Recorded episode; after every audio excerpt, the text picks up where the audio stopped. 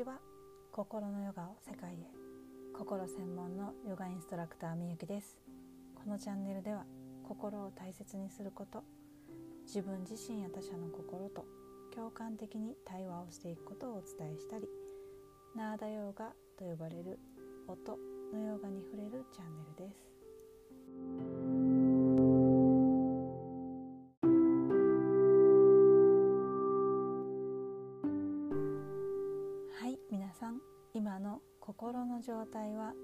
ですか？まずは本題に入る前にお知らせをさせてください。7月の無料開催心の声を聞く体験ワークショップは7月26日水曜日午前10時から11時半です。オンラインで開催をします。詳細はプロフィール欄の PTX リンクをご覧ください。ぜひぜひお気軽にご参加ください。では今日のテーマに入っていきましょう。今日のテーマは周りに謝る日本の子育てです、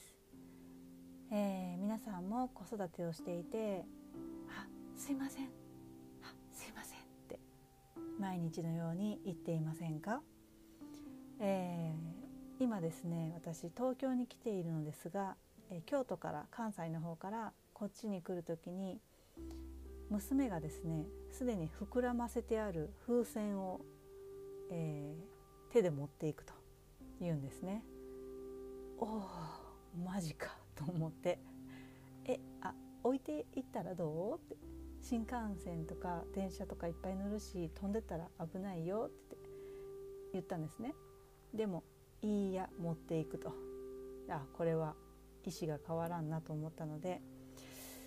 OK 分かったと電車のホームとかで飛ばないように、えー、しっかり持っとくんだよって階段とかで手を離しても慌てて取りに行っちゃダメだよとか伝えて、えー、出発をしたんですね。でまあ片手が塞がれているので反対は私と手をつないでいるしいや荷物ちょっと持ってほしいんだけどなとか思いながら、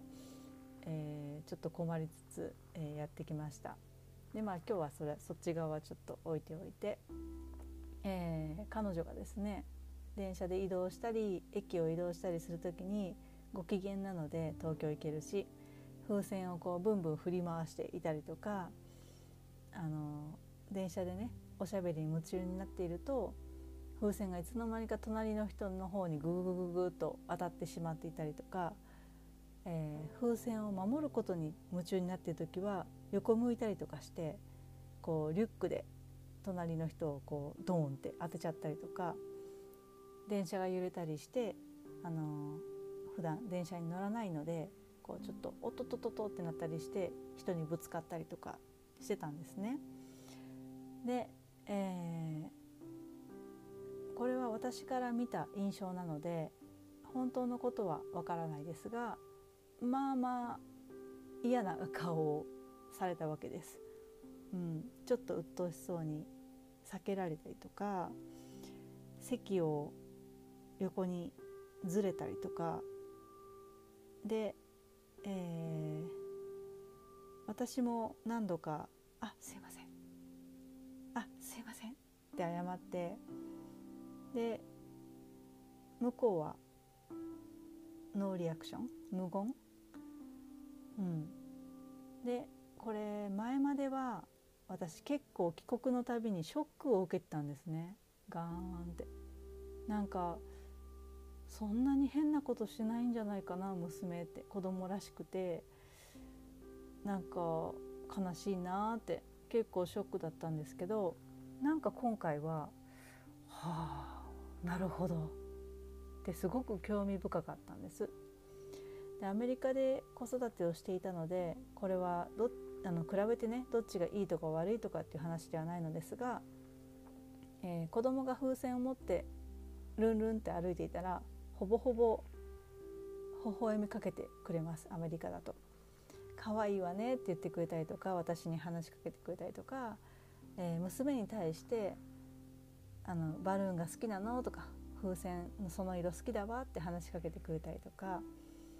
で子供がちょっとぶつかった時にも向こうの方も「Oh sorry」とか「Excuse me ごめんなさい」って謝ったりするんですね。で私も、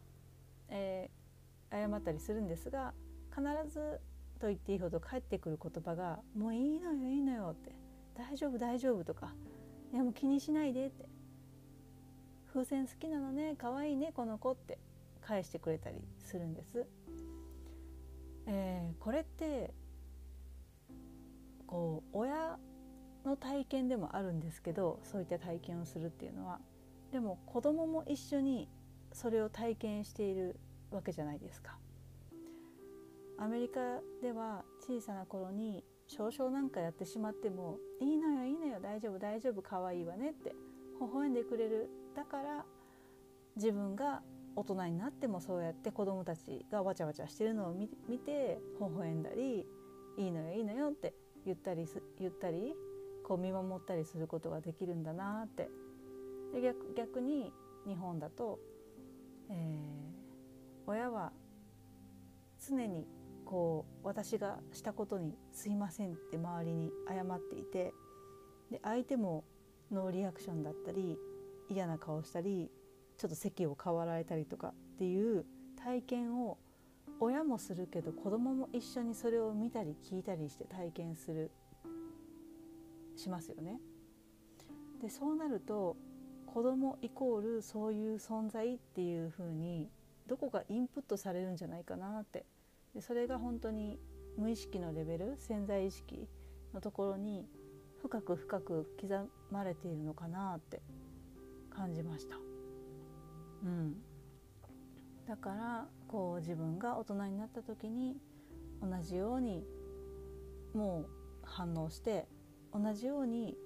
意図的じゃなくても嫌な顔をしたりとか「すいません」って言われてもこう何も返さない無表情だったりとか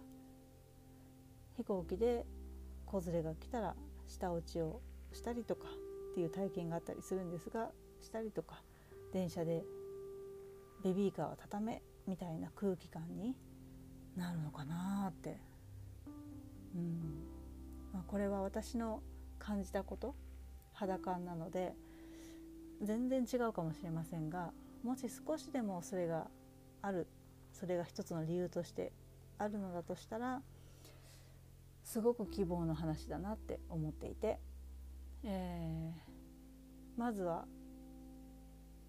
私からそしてこれを聞いてくださっている皆さんから始めたらいいなって思えて子どもたちに微笑みかけるとか話しかける存在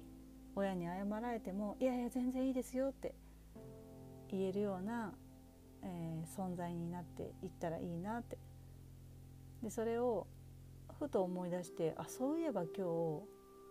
東京行きの新幹線の中でまさにそれを私と娘がやってたなって思い出したんですまだ1歳ぐらいのお子さんを連れた、えー、お父さんとお母さんがいらっしゃってまあその子が「あー」とか「うー」とかまあまあ大きい声でワイワイ盛り上がってるんですね新幹線の中で。でそれを娘と「めっちゃ可愛いね」って言いながら手を振ったりで手を振り返してくれるんですよ。で娘ももう夢中でずっと手を振っていて「めっちゃ可愛いって言いながら。で泣いたら「泣いてる」って「可愛いね。そら嫌だよね。動きたいよね」って言いながらまた私たち手を振って。でこうこういう体験をその相手の人ですが親子で体験をするときっとどこかで同じようにそういう振る舞いをするかもしれない。そしたらそれがまた波紋のように広がっていくんじゃないかなって今日すごくそれを感じました。ああこれは未来は明るいぞって私は思いました。日本の子育て。はい。ということで今日のテーマは周りに謝る日本の子育てでした。皆さんは何を感じましたか？今日も大切な時間をありがとうございました。最後に歌う瞑想をして終わりましょう。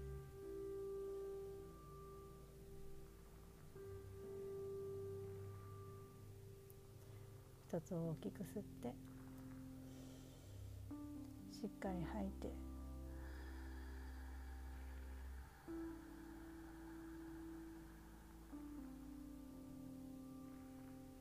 ンスクリット語の愛の歌もう知ってるよという方は一緒に聞くだけでも大丈夫です。で